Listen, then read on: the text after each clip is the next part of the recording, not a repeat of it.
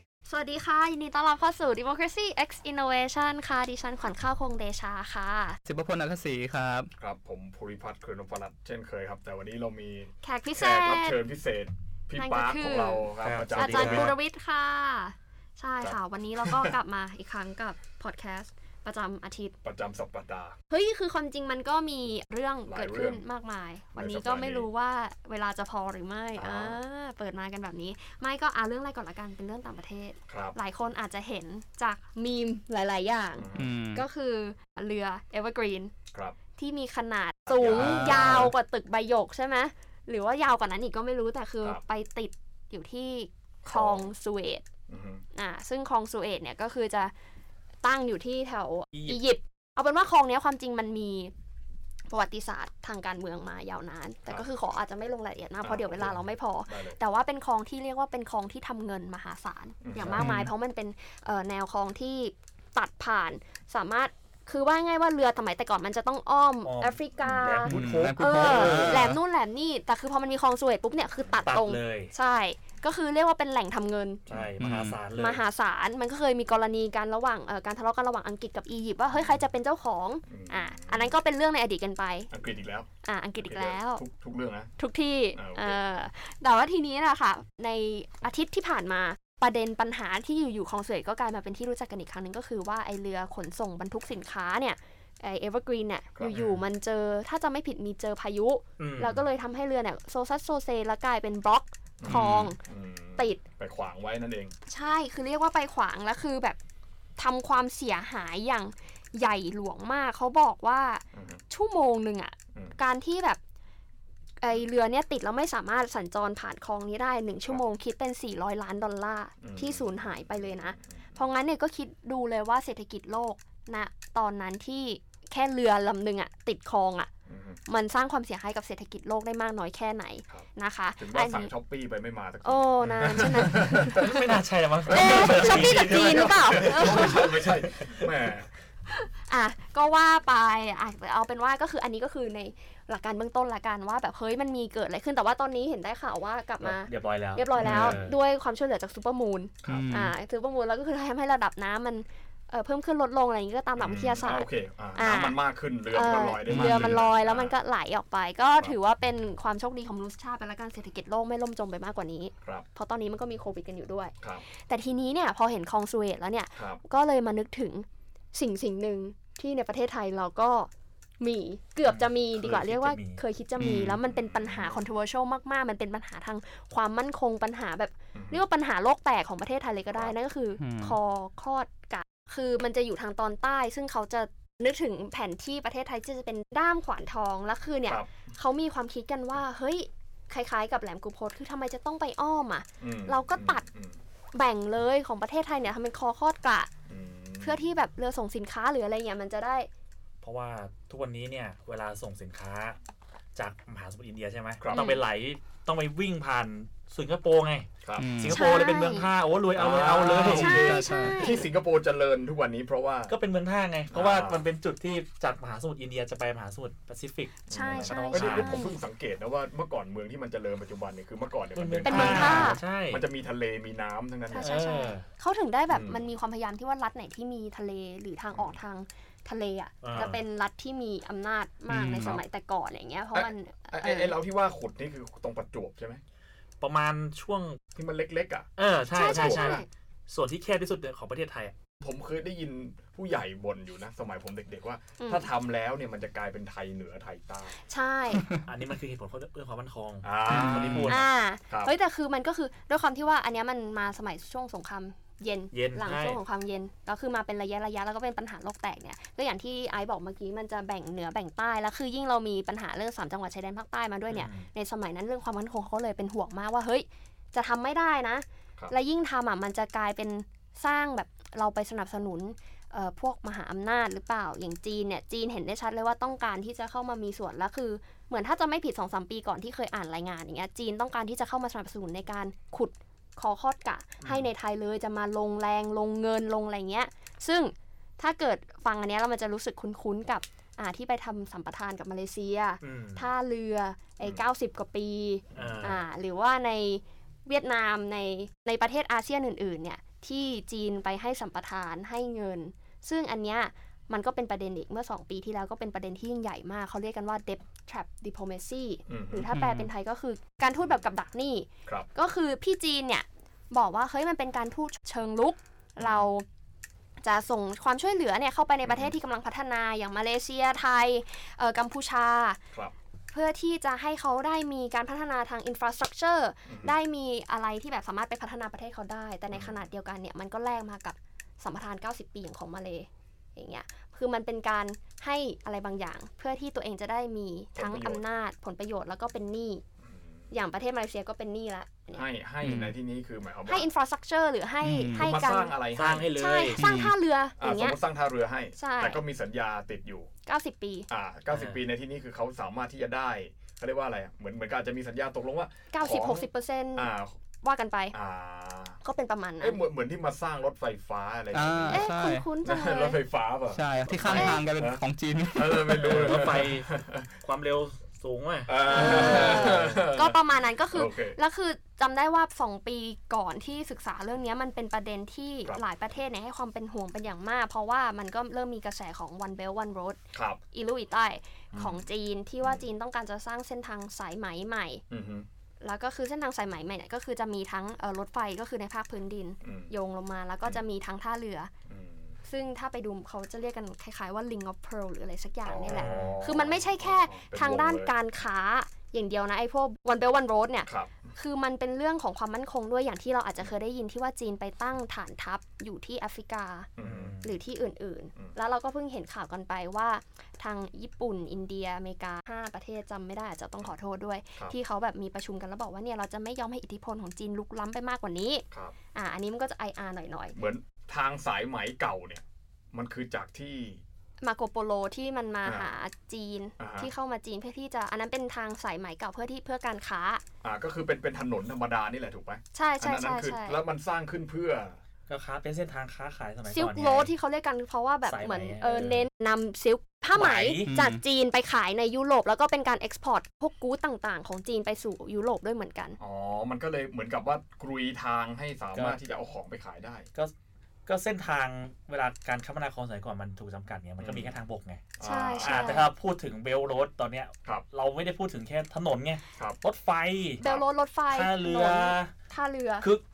อินฟาสตรักเจอร์ด้านคมนาคมทุกอ ทุก ย่าง อย่าง ครับ เออ คือ ที่ ถ้าไปเคยถ้าเคยดูแผนที่ของจงกัวเมืองอ่ะจงกัวเมืองคือ Chinese Dream อ่ะที่เขาวางปีวันเบลวันโรดไว้อ่ะ ครับ คือมันทั้งโลกอ่ะจะเป็นเส้นเดียวกันหมดเลย ใช่ อืม อืม โยงกันคือเส้นตั้งแต่รถไฟรถไฟรถไฟ ถนนคมนาคม มาท่าเรือท่าเรือท่าเรืออย่างเงี้ย อืมงั้นแสดงว่าอันนี้คือการคิดการใหญ่มากๆเลยของ มัน จี มัน ที่ คือจงกัวเมั่ง อภิ มันคือ มหา Chinese Dream อ่ะ อภิมหานั่นเลย ใช่ ไหม คือเขาจงกัวเมั่งคือการที่บอกว่า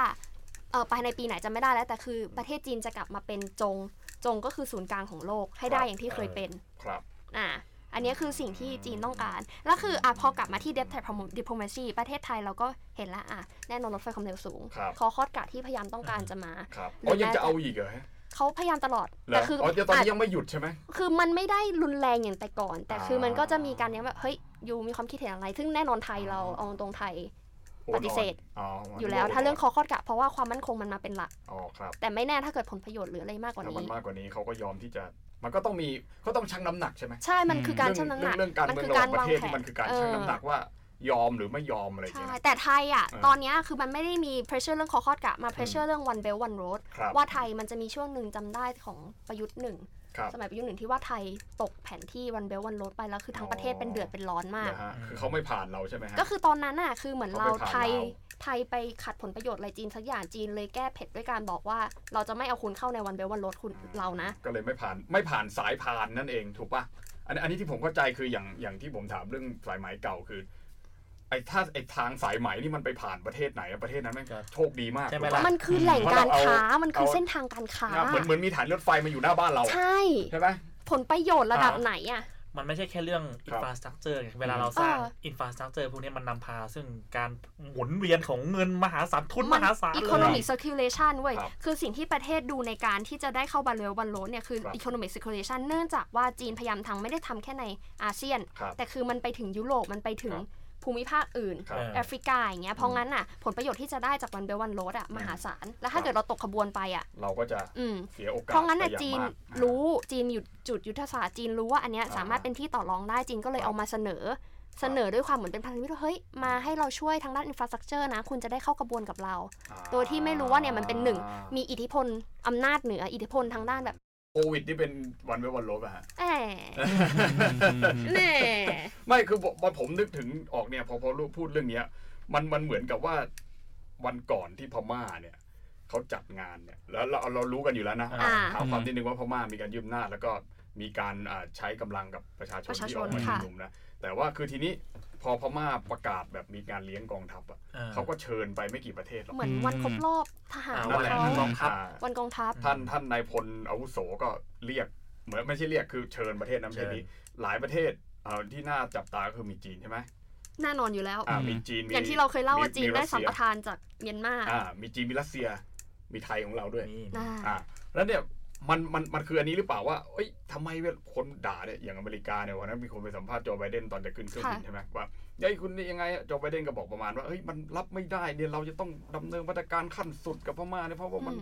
ม อย่างนั้นอย่างนี้อะนะ ค่ะ มันไม่มีสิไอ้มนุษยธรรมเลยในการไปปราบปราม ไม่ อย่า เป็น ง ป นั้ ระ น ชาธิปไตย อ่า อ่า เรื่องเรื่องมิตรก็มิตรคนละเรื่อง แต่เรื่องไอ้สิทธิมนุษยชนก็ต้อง ให้ความสำคัญ จัดกรให้หนักเหมือนกันอะไร อืม ประมาณเนี้ยแต่ว่าคือทำไมประเทศแบบจีนแบบรัสเซีย แล้วก็ประเทศไทยของเราเอง เนี่ย ถึงยอมให้ประชาคมโลกเขาประนามอะในการที่เข้าไปในงานเลี้ยงของพม่าอย่างเงี้ยพี่ เฮ้ย ก็ ผมว่ามันมันมันโยงกันหลายเรื่อง ครับ อืมมัน คืออย่างจีนอย่างเงี้ยอะจีนกับรัสเซีย คือถึงมันจะหมดยุคสงครามเย็นแต่เขาก็ยังเรียกว่าเป็นเหมือนเสมอแคมป์คล้ายคลึงกันใกล้เคียงกัน และจีนเนื่องจากตอนเนี้ยมันมีดิจิตอลหยวนหรือมีหยวนหยวนมันแข่งค่าหยวนมันเอาขึ้นมาตี US อะมันไม่ค่อยแคร์ในเรื่องแซงชั่นอยู่แล้ว อืม น้องก็เลยคิดว่ามันเวทผลประโยชน์ของตัวเองมากกว่าเวทค่านิยมเอ่อ national international standard ค่านิยม ครับ มาตรฐานของสากลโลกอะ ครับ เพราะงั้นก็เลยส่งคนไป อืม เขาก็มองว่าจีนก็จะ argue ว่า international standard human rights democracy มันก็คือผลประโยชน์ของ US ไง exactly อ่า ใช่ไหม อืม อืมครับก็ทีนี้คือเราก็ คือมันจะเป็นไปได้หรือเปล่าว่า ได้ อืม ครับ ครับ ก็คือมันก็อาจจะเป็นความร่วมมือแบบใหม่ในลักษณะที่ว่าเราจะเห็นว่าเอเชียตะวันออกเฉียงใต้เนี่ยความร่วมมือมัน ค่อนข้างเปลี่ยนเทรนด์ไปคือปกติเรามันจะมีมายาคติที่ว่า ถ้าเป็นประเทศประชาธิปไตยเราจะร่วมมือกันพัฒนาเศรษฐกิจไปด้วยกัน แต่ในขณะเดียวกันแล้วทำไมคุณไม่คิดว่า อืม ถ้าเกิดประเทศที่โน้มไปทางอำนาจนิยมเนี่ยเขา ครั จะ บ สามารถสร้างเศรษฐกิจและโตไปด้วยกันได้หรือเปล่า อืม โดยเฉพาะอย่างยิ่งถ้าเขาสามารถคุมเส้นทางการค้าคุมเศรษฐกิจ ครับ คุมระเบียบการเมืองให้ไปทางเดียวกันได้แล้วทำไมจะไม่สามารถสร้างความยิ่งใหญ่ได้ อืม เนี่ย อืม กรณีเนี้ยมันเลยเป็นปัญหาหนึ่งของอ่าระดับภูมิภาคด้วยว่าถ้าเกิดว่าความร่วมมือมันกลายเป็นเทรนด์ทางเนี้ย อืม จะสามารถรักษาเรื่องประเด็นอย่างสิทธิมนุษยชนได้ยังไง ครับ ใช่ครับ เพราะว่าอย่างกรณีของพม่าเนี่ยก็มีข่าวก็มีเห็นกันอยู่ว่ามันเกิดกรณีรุนแรงขึ้นเรื่อยๆ จากการใช้ความแรงปราบปรามแล้วทีเนี้ยประเด็นคือทำไมความช่วยเหลือไม่สามารถเข้าไปได้ หรือเป็นเพราะยังไงมันเป็นปัญหายังไงในระยะยาวอีกนะครับ ครับ คือ เออโอเค ผม เออ ผม ผมชอบประเด็นนี้นะ คือหมายความว่า เฮ้ย การร่วมมือโลกอะมันไม่ได้ร่วมมือได้อย่างเดียว คือรักษาสอะไรนะ สันติภาพและสิทธิมนุษยชนอย่างเดียวอะมัน มันมีการร่วมมือแบบอื่นด้วยที่อาจจะไม่ใช่ ใช่ กระแสหลักของโลก แล้วมันมีประเทศพวกเนี้ย อ่า ที่ ที่พร้อมที่จะเหมือนกับว่า โอเค ร่วมมือกัน เรา เราอาจจะโดนประนาม เราอาจจะมีแรงกระแทก ไม่เป็นไร แต่ว่าผลประโยชน์ที่เราจะไปรับ มีร่วม เนี่ย กัน มัน เออ มัน มันอาจจะ มันอาจจะคุ้มค่าที่เรายอมแลกให้เขาประนามเราก็ได้อะไรอ เหมือน ย่างมีเงี้ย เทปหนึ่งที่เราเคยยกคำเนี้ย อืม military of the same feature flock together อ่ะ ครับ คืออถ้าแปลเป็นไทยก็ประมาณว่ากลุ่มนกสายพันธุ์เดียวกัน แบบขนนกอ่ะ อ่าก ก ลุ่มนก อืม เดียวกันอ่ะ มัน อ๋อ ก็จะบินไปด้วยกันอย่างเงี้ย ใช่ า ก็อย่างที่อ่าข้าวพูดเรื่องของไอการช่างใจในทางอ่านโยบายระหว่างประเทศนะครับ เพราะว่า อุ้ย ใช่ เพราะว่าถ้าเกิดว่าเวลาพูดถึงเรื่องของความร่วมมือหรือการไอผลประโยชน์ของชาติเนี่ย อืม คือเราจะชั่งน้ำหนักอะไรก่อนระหว่างหนึ่งก็คือประเทศหนึ่งอ่ะจะเลือกที่จะแบนจีน ซึ่งมีความสามารถทั้งทางเศรษฐกิจทางการเมือง หรือว่าจะยอมปล่อยผ่านประเด็นนี้ แต่ว่าโดนประนามว่าอ่าไม่เป็นประชาธิปไตยไม่รักสิทธิมนุษยชน ซึ่งมันก็เป็นเรื่องต้องชั่งใจหนักมากว่ากรณีสองอันเนี้ยจะเลือกทางไหน ครับ ซึ่งก็โอเคหลายๆประเทศอาจจะเลือกทางเซฟที่สุดก็คือนิ่งนิ่งดีกว่า อืม ก็เลยไม่ออกทางประเด็นนี้ดีกว่า ครับเหมือนกับเวลาเวลาออกข่าวก็เหมือนกันนะผมอย่าง อืม อย่างเช่นพวกเราก็ตามข่าวพวก จากเว็บไซต์พวกนิวยอร์กไทม์บ้างเอ็นบ้าง BBC BBC หรือถ้าเป็นสายคอนเซอร์เวทีฟหน่อยก็อาจจะตาม Fox News อะไรเงี้ย Fox แต่ News แต่ไอ้พวกเนี้ยมันมันก็คือสื่อตะวันตกทั้งหมดนะ ใช่ ใช่ไหมเราไปตามพวกอา ชิง ที หัว ชิงหัวอาทีหรืออาซาจิล่าไอ้พวกเนี้ยที่มันแปลภาษาอังกฤษมันก็อีกเรื่องมันก็พูดอีกอย่างนะ ใช่ใช่ ไอ้ที่เป็น ใช่ เป็น ใช่ ภาษาพื้นถิ่นเขามันก็อีกอย่างหนึ่งเพราะฉะนั้นผมคิดว่าการรับข่าวสารเนี่ย อืม มันก็เป็นคล้ายๆซอฟต์พาวเวอร์เหมือนกันนะ ที่ที่จะบอกว่า อืม เฮ้ยประเทศไหนถูกประเทศไหนผิด หรือ ใช่ ว่าการเขียนแค่ว่าพม่าอ่าทหารพม่าเนี่ยมีการปราบปรามประชาชนเนี่ยไปเขียนในในบริบทอีกอย่างหนึ่งที่ที่ที่ไม่ได้ให้ร้ายเขามากมันก็มันก็ไม่ได้ดูแย่ขนาดนั้นนะ อืม ถูกป่ะแล้วอันเนี้ยมันก็เลยเอาเอาความชอบธรรมตรงเนี้ยมา ตัดสินยาก มามามาตัดสินในการเมืองระหว่างประเทศในยยากแล้วว่าสรุปว่า ใช่ใช่ เฮ้ยคุณคุณทำแบบเนี้ยคุณอ่ะถ้ามองในมุมอเมริกาก็แน่นอนแหละเฮ้ยคุณ ผิด คุณผิด อืม อ่ะแต่ถ้ามองในมุมรัสเซียเขาอาจจะบอกว่า โซ อ่าโซวอตอะแล้วไงอะไรอย่างงี้ก็ได้ อืม ซึ่งอันเนี้ยซึ่งในฐานะที่เรายืนอยู่ในข้างประชาธิปไตยใช่ไหม พี่ เพราะว่าเพราะว่าชื่อสำนักเรา สำนักนวัต ชื่อก รมรารยการ เพื่อประชาธิปไต ชื่อย รายการด้วย ก็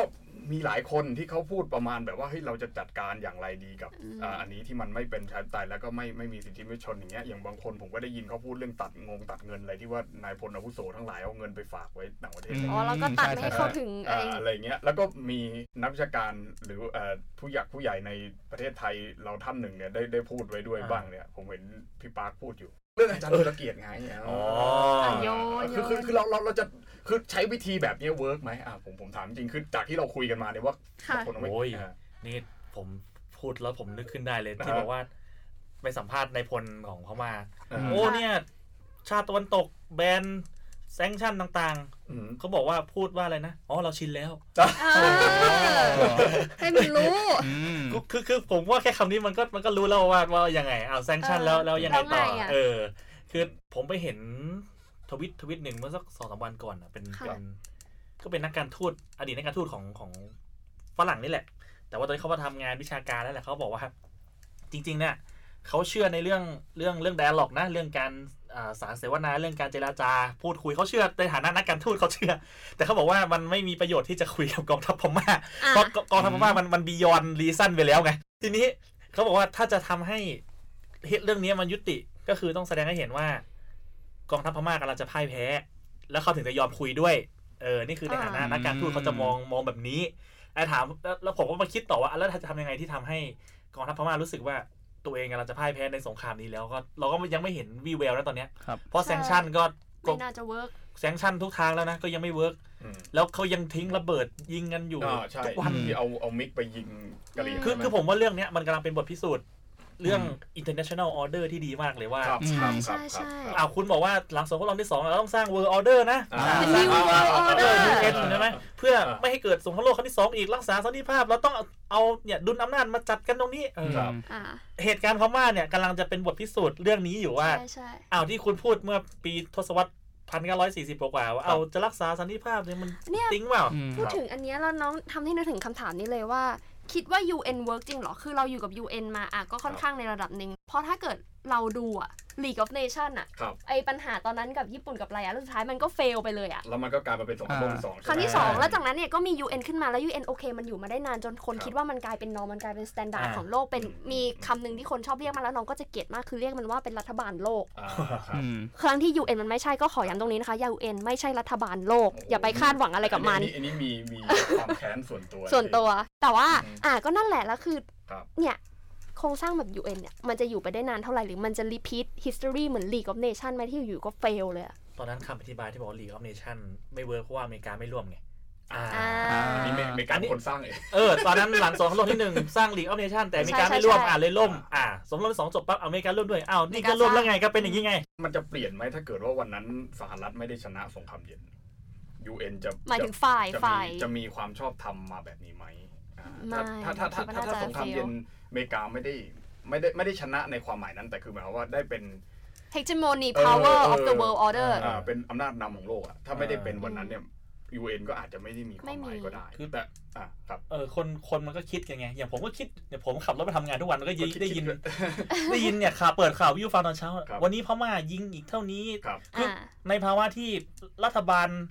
อ่าที่ในในภาวะที่ประเทศประเทศหนึ่งกองทัพประเทศเป็นประเทศหนึ่งเนี่ย ครับ เอาปืนไล่ยิงคนอยู่ทุกวันเนี่ยแล้วคนตายอยู่ทุกวันเป็นร้อยคนเนี่ย ครับ แล้ว แล้วคือ เอ้ยคุณปล่อยให้เรื่องแบบนี้มันเกิดขึ้นในโลกนี้ ค่ะ ในศตวรรษนี้เหรอได้ยังไงอะ ครับ ม คือคนกำลัง question คำถามแบบเนี้ยดั ว่าง มัน ขึ้ ยังมีนอยู่ เรื่อย อีกเหรอ อืม ๆเออแล้วแล้วแล้วจะมี UN ไว้ทำไมอ้าวแล้วแต่ ครับ คุณบอก UN มีรักษาสันติภาพเนี่ยฆ่ากันตายอยู่ทุกวันเนี่ยแล้ว ครับ คุณทำอะไรได้ พีชคิปปิ้งยูเอ็นไม่เคยสามารถทำอะไรได้ ผมผมมองไปอีกช็อตหนึ่งแล้วผมผมคิดว่ามันมันน่ากลัวอย่าง คือตอนเนี้ยเรื่องนี้มันแรงมากจนจนถึงขั้นที่ว่าโอเค ต้องไปสัมภาษณ์ประธานที่บดีสหรัฐเนี่ยว่าเอาไงอังกฤษเนี่ยกลืนไม่เข้าขายไม่ออกนี่พูดตรงเพราะว่าอังกฤษก็เป็น colonizer ส่วน เก่า ส่วนหนึ่งที่ทำให้เกิดปัญหาใช่ไหมพี่ ใช่ อ่า ใช่ ซึ่งอ่าเรื่องเรื่องเนี้ยมันใหญ่จนถึงขั้นที่ว่าทุกประเทศอ่ะคือเรียกร้องแล้วอ่ะอาจจะเป็นปัจจุบันด้วยนะที่มีวัฒนธรรมของการคอเอาอะไรเงี้ย อ่า ว่าไปเรียกร้องให้ทุกประเทศและทุกผู้นำเนี่ยแสดงว่าเฮ้ย จุด คุณ ยืน คุณเห็นยังไงกับเหตุการณ์เนี้ยแล้วผมคิดว่าอย่างสงครามโลกครั้งที่หนึ่งที่สองเนี่ยจุดเริ่มต้นมันคืออะไรมันคือการไปลอบฆ่าผู้นำ าใช่ แล้วคือเรื่องเนี้ยถ้าเกิดว่ามันไม่จบจริง ๆ แล้วคนมันเรียกร้องมากๆจนถ้าใครสักคนหนึ่งอ่ะผมไม่อยากจะพูดคำนี้นะแต่คือถ้าใครสักคนหนึ่งไปจัดการกับพม่าโดยใช้กำลังอะ อืม แล้วประเทศที่หนุนพม่าอยู่ไม่ยอมอ่ะผมว่ามันเกิดนะ ก็เนี่ยถึงได้กำลังจะ มัน ไป เกิดสงคำครามโลกนะถามต่อมาว่าเรากำลังเดินเข้าไปสู่สงครามเย็น หรือว่าสงครามโลกไหมมีความเป็นไปได้ไหม ผมว่าไม่เย็นเลย จากหตุการณ์เนี่ย ร้อนเลยใช่ไหม วานี้น่าจะไม่ ระ เย็น เบิดลงทุกวันเลย ใช่ว่าผมว่า อืม แล้วคือพอมันเริ่มใช้เครื่องบิน ไม่ไม่คืออันนั้นคือในระดับประเทศไง แต่ในระดับแบบ international order อะเพราะเราอยู่แล้ว ไม่อ่า เราเห็นอยู่แล้วว่าไชน่ากับรัสเซีย ครับ แบ็กเมียนมาอยู่แล้ว และอ่าโอเค แล้วประเทศตะวันตก มันมันน่ากลัวอย่างคือประเทศตะวันตกไปอยู่ไปกองอยู่กับพวกเดียวกันหมดอีกละ ใช่ แล้วทีนี้ประเทศตะวันออกแม่งก็ ไม่แล้วก็อย่าลืมมันมี อ่า แอฟริกาที่เป็น debt trap diplomacy เออ ของจีน ใช่ใช่ เออนั่นแหละ เพราะงั้นแน่นอน มัจะอะถูบังคับให้ แอฟริกามัน ไหอะ เข้ากับจีนอยู่แล้ว โอเค เรา เอออ อาจจะไม่ได้ร้อยเปอร์เซ็นต์ว่าแอฟริกาทุกประเทศเข้ากับจีน อืม แต่มีความเป็นไปได้เนื่องจากว่านี่บุญคุณทางด้านอีโคโนมิก อืม หรือทางด้านอินฟราสตรักเจอร์อะไรต่างๆ คือเห็นได้ตั้งแต่ที่ว่า ครับ จีนสามารถเอาฐานทัพไปตั้งในแอฟริกาได้อะ อ่าอ่อ่ เพราะงั้นเนี่ยเราจะเริ่มเห็นท่าทีของความเป็นสงครามเย็น ครับ นีโอสงครามเย็น เออเออ หรือเปล่า แล้วคือมันอย่างที่ไอซ์บอกเมื่อกี้มันอาจจะกลายเป็นชนวนให้เกิดเป็น อืม สงครามโลกครั้งที่สาม ใช่ ไหม ก็คือ ใครสักคนอ่ะไปทำอะไรสักอย่างอ่ะเหมือนเหมือนเมื่อก่อน ทริกเกอร์พอยต์ ที่เอาเอาอะไรไปยิงในประเทศเลยนะ พรินซ์อะไรนั่นอ่ะ เอาอิรักอ่ะไม่ใช่อิรัก อ๋ ป่ะ อ ที่ อ๋อตอน ทำ ต้น ทำ ปี เป็น ปะ ตอนที่ทำเป็นนั่นอยู่ เอ่อ อะ ที่ แล้วก็ไป รอบ ยิง ฆ่า อ่ะเออแล้วแล้วพออ ม ยิงแล้วอยู่ดีๆ มันก็มันก็เงียบสงบได้ อืม ไปอ่ะ แต่คือถ้ามันถ้าอย่างนั้นอีกแล้วแล้วมันไม่จบอ่ะ อืมอืม มีสิทธิ์อ่ะแล้วแล้วพม่านี่คนถือเยอะด้วยอ่ะมี ใช่ ทรัพยากรอะ ใช่ รัสเซียก็ต้องการใช่ไหมที่เราบอกจีนก็จะเอารัส จีน เซี ก็ ย จะ ก็ เอา จะ รัส เอา เซียก็เอา อ่า แล้วมันมีในสิ่งที่เขาคิดว่าแรกเราคุ้มอ่ะ ใช่ แล้วถ้าแม่งชนะรอบเนี้ยคือเทนชันระหว่างจีนกับอเมริกาเทนชันระหว่างรัสเซียกับอเมริกา เออเราคิดว่าอีก มีสูง ปัจจัยหนึ่งที่จะต้อง consider คือว่า tension ระหว่างจีนกับอเมริกา มันเริ่มมีมาสักพักหนึ ครั ง บ แล้ว แล้วมันก็เริ่มมา เริ่มสูง สูงขึ้นตั้งแต่ trade war ครับ แล้วคือตอนเนี้ยมันมัน move จาก trade war มันเริ่มมาเป็น ครับ physical อื มากยิ่งขึ้น ริ่มปะทะ เห็นได้จากของไต้หวันที่ว่ามันส่งเครื่องบินลบไปแย่ ครับ ๆกันทั้งสอง ครับ ประเทศอะคือแบบมึงเล่นอะไรกัน และและมองมองมองหน้ากันก็ไม่ค่อยจะติดนะอย่าง ใช่ อย่างตอนที่ไบเดนขึ้นมาใหม่ ๆ แล้วก็มีการประชุมใช่ไหมพี่ อ่า แล้วก็จีนก็ไปประชุมกับอเมริกา อืม ก็พูดกันไม่ได้ลงตัวนะ ใช่ ประชุมหลาย ๆ ครั้งก็ เหมือน ไม่ได้มีอะไรที่มันจะ อาทิตย์ก่อนมั้งที่ว่ามีกลุ่มเอ่อทูตหรือว่าฝ่ายการค้าของทั้งสองประเทศมาเจอกัน แล้วก็ใส่กันยับเหมือนกัน และโอเคอันนี้อันนี้ต้องพูดอีกอย่างคืออ ม EU ก็เป็นเป็นอีกอย่างหนึ่งก็คือ EU เนี่ยทหารเมื่อก่อนทหารอเมริกาอยู่ใช่ไหม อืม แล้วก็มี อืม อะไรเงี้ยแล้วก็คือทีนี้ว่า EU ก็คือ NATO ถ้าถ้าดูเนี่ยผมมีอาจารย์อยู่ท่านหนึ่งเนี่ยอยู่เยอรมันก็ชอบส่งข่าวไอ้ส่งข่าวเยอรมันให้อ่า ค่ะ นก็เหมือนกับว่าสื่อเยอรมันก็พยายามที่จะไปเหมือนกับเขาเรียกว่าอะไรอะเข้าข้างอเมริกาอย่างเงี้ยหลังจากที่โจไบเดนได้ ใช่ เข้าสู่ตำแหน่ แต่ ง ความ EU อะมันกลืนไม่เข้าคายไม่ออก อืม เพราะอย่าลืมว่า มันไม่ จี ได้ น มี ก็ อำนามีจอะไร ผลประโยชน์ ใช่แล้วคือ EU เอาตรงๆ EU เออ ไม่ได้มีอำนาจมาก เออ การที่มันรวมมาเป็น EU เพื่อที่จะ เออ ให้มีศักยภาพใน เออ การต่อรอง เออ มากยิ่งขึ้น อ่ะ แล้วคือทีเนี้ย ครับ แต่การมารวมเป็น EU อ่ะมันก็ไม่อยากจะใช้คำว่าพึ่งจีนมากแต่ ครับ คืออีโคโนมิกหรือ Export Import อืม อะไรต่างๆ ก็มาเก็ตใหญ่ก็คือยั ครั ง บ เป็นจีน ครับ เราถึงได้เห็นนโยบายของทรัมป์ตอนนั้นที่ว่าที่แบบ โจไบเดน American First อ่า everything ต้องแบบเอ่อ internal market ก่อนอะไรอย่างเงี้ย เพราะมันเพ ใน ราะจีนมันเริ่มมี dependency ใน แต่แต่ จาก ใน คนอื่น ความ เยอะ เห็นผมนะพอไบเดนได้มาเป็นเนี่ย ผมว่ามีโอกาสเกิดสงคราม ใช่ คือ เพราะว่า เออแล้วมันไอรอนิกไหม เพ เพ ราะ ราะ ว่า คน แก มักจะบอกว่าทรัมป์อ่ะ ใช่ จะทำให้เกิดสงคราม แต่ เออ คือทรัมป์มันเป็นหัว businessman ใช่ มันคัลคูลเลต แก ในขณะที่ อืม ไบเดนเนี่ย real politics เออแกนั่นน่ะ แล้วผมว่าเนี่ย กลับมาที่จุดเดิม คือ ถ้ามีใครสักคนไปทำอะไรพม่านะ ผมว่ามีปัญหา ใช่ คือตอนนี้มันมันใหญ่กว่าที่เราคิดว่าสิทธิ ใช่ มนุษยชน ใช่ อะ ใช่ใช่ คืออย่างเมื่อวานฟังรายการทีวีช่องหนึ่งอะนะเขาก็บอกว่า ประมาณว่า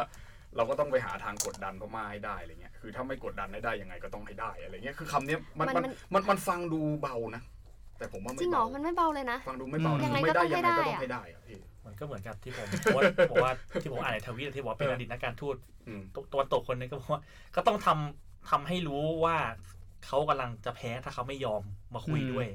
คือเหมือนกับผมผมทะเลาะกับไอ้อยู่อย่างเงี้ย ครับ แบบยังไงผมก็ไม่ยอมไอ้อะ เออ ไอ้ก็จะใส่ผมเต็มที่ เออ แต่ถ้าผมเห็นแล้วว่าเฮ้ยไอ้แม่งมีพวกข้างหลังมาเยอะว่ะ อ่ากูรู้สึกเริ่มไม่ได้ ถ้า ละ เออถ้าถ้าจะถ้ายังต่อยไอ้ต่อโหไม่น่ารอดแน่ไอ้มาคุยดีกว่า เออ เอออย่างเงี้ย อ่าอ่าอันนี้เห็นภาพ เออ อีกคำถามหนึ่ง โอเค แล้วคือในทั้งหมดเนี่ย เออ ไทยจะอยู่จุดไหน เพราะอย่างสงครามโลกครั้งที่สองไทยแบมบูดิปโ o เ a ซีเราไม่ถือเป็นทั้งผู้ชนะ แล้วก็ไม่ใช่ผู้แพ้ ครับ แล้วถ้าเกิดสมมุติมันจะมีสงครามเย็นสงครามโลกหรืออะไรก็แล้วแต่หรือแม้แต่เทนชันในปัจจุบันไทยจะอยู่ตรงไหน ควรจะอยู่ตรงไหน เพราะเราไม่พูดตามสิ่งที่เป็นจริงเพราะเราเห็นอยู่ว่ารัฐบาลเรานั้น ไปกับพม่า โทนี่วูดซัมจะเป็นเสรีไทยสอง ป่ะ คือแบมบูดิโพเมซี่มันคือไอ้มันคือเอกลักษณ์ของนโยบายต่างประเทศไทย ใช่ นะ เอาตรงๆที่น้องมาอิน IR มากคือก็ต้องกล่าวว่าเพราะแบมบูดิโพเมซี เพราะ คือ ว่า ใครจะด่ายังไงก็ตาม เพราะว่าเราเราก็เป็นมหามิตรของอเมริกา แล้วเราก็ ครับ ยังต้องค้าขายกับจีนไง ใช่ อืม บ้านที่เมืองน้อง คือมันคือเอกลักษณ์ที่เราต้องบาลานซ์ ค่ะ คือเราเป็นประเทศเล็ก แต่แต่แนวโน้มที่มันเกิดขึ้น 7-8 ปีที่ผ่านมาเนี่ยเราเห็นว่าเราค่อนข้างโน้มเอียงไปทางจีนมากขึ้น เฮ้ย ซึ่งถ้าเอาจริง ๆ อ่ะ น้องขอพูดตามอ่านหลักนโยบายหรือหลักแผนการวางของฝ่ายการต่างประเทศความมั่นคงการต่างประเทศนะ คือเขาบอกเลยว่ามันจะมีแนวไอ้ counter balance จำชื่อนโยบายไม่ได้แม่นมา แต่คือใจความหลักก็คือว่าประเทศไทยจะต้องเป็นจุดยืนเป็นกลาง ไม่ห้ามไปเอนกับประเทศมหาอำนาจไหนมากเกินไป บัตรอันนี้คืออยู่ในเปเปอร์ แต่ในการปฏิบัติจริงเราก็เห็นอยู่ว่าด้วยการนำการของฝ่ายบริหาร มันทิศทางตรงกันข้ามกับที่ความมั่นคงวางแผนปฏิบัติเอาไว้ เพราะผมคิดว่าการที่เราบาลานซ์ทั้งตะวันตกและจีนเนี่ยมันคือผลประโยชน์ที่สุดของประเทศเรา ที่สูงสุดใช่ประเทศไทยเราอยู่ในยุทธศาสตร์ที่ดี อืม และเราอะถ้าเอาตรงๆเป็นที่ต้องการถ้าเกิดเราบริหารดี ครับ อืม ๆ อย่างน้องเคยอ่านไอ้เรื่อง debt trap diplomacy เนี่ยก็เคยเขียนไปว่าประเทศความจริงประเทศไทยมีศักยภาพในการที่จะต่อรองกับประเทศจีนได้มากกว่านี้ ไม่ให้พวกเราอะกลายมาเป็นหนี้ประเทศจีนอย่างที่มาเลเซียหรืออย่างที่ที่อื่นเป็น เพราะเรามีจุดยุทธศาสตร์ที่ดี ครับ แล้วความสัมพันธ์อันยาวนานของเราเรามีหลายเรื่องหลายปัจจัยที่สามารถไปกดดันให้จีนอะโอนเอ็นผ่อนผัน อืม อะไรอย่างนี้หรือไม่ต้องผ่อนผันก็ได้คือเห็นเราเป็นเพื่อนคู่ค้ามากกว่าเป็นลูกหนี้ อืม ใช่ไหมแต่คืออย่างที่บอกมันอยู่ที่ฝ่ายบริหารในการปฏิบัติหัวที่มันจะนำประเทศอะอ่ะว่ามันจะทำยังไง ครับ เพราะฉะนั้นในเรื่องของเมียนมาก็เหมือนกันว่าเราเห็นแล้วว่าหัวเราไปในทิศทางไหนอะแต่ ครับ คือถ้าพูดกันแบบไม่ไม่ไม่ไม่เห็นหัว ครับ เราควรจะทำยังไงในจุดที่มันอาจจะไปสู่ โอเค เทนชันมากกว่าเนี้ย ใช่ไหมฮะ ครับ ผมก็ไม่รู้จะให้คำตอบอย่างไร ก็ยังเป็นสถานการณ์ที่ ครับ ผมว่าหนังม้วนยาวอะ ครับ ม้วนยาวมากๆ มันมีเรื่องซ้อนกันอยู่ระหว่างเรื่อง ระหว่างเรื่องภายในกับเรื่องภายนอกพม่า ใช่ใช่ใช่ เพราะว่าพม่าเราต้องไม่ลืมว่าตอนนี้รูปแบบของรัฐมันคือรัฐเดียว อืม ค่ะ เออ ครับครับ รัฐเดียวมันก็มีคำอธิบายทางทฤษฎีว่าเอ้ยมันไม่เหมาะกับประเทศที่มีความหลากหลายทางเชื้อชาติ ครับ ศาสนาหรือเปล่า ใช่ครับ ไหม ครับ คือตอนนี้กลุ่มชาติพันธุ์หลาย ๆ กลุ่มมันก็เริ่มจับปืนขึ้นสู้อย่างเงี้ย อ่าใช่ ถาม ใช่ ว่า ใช่ ถ้าเขาเอาจริง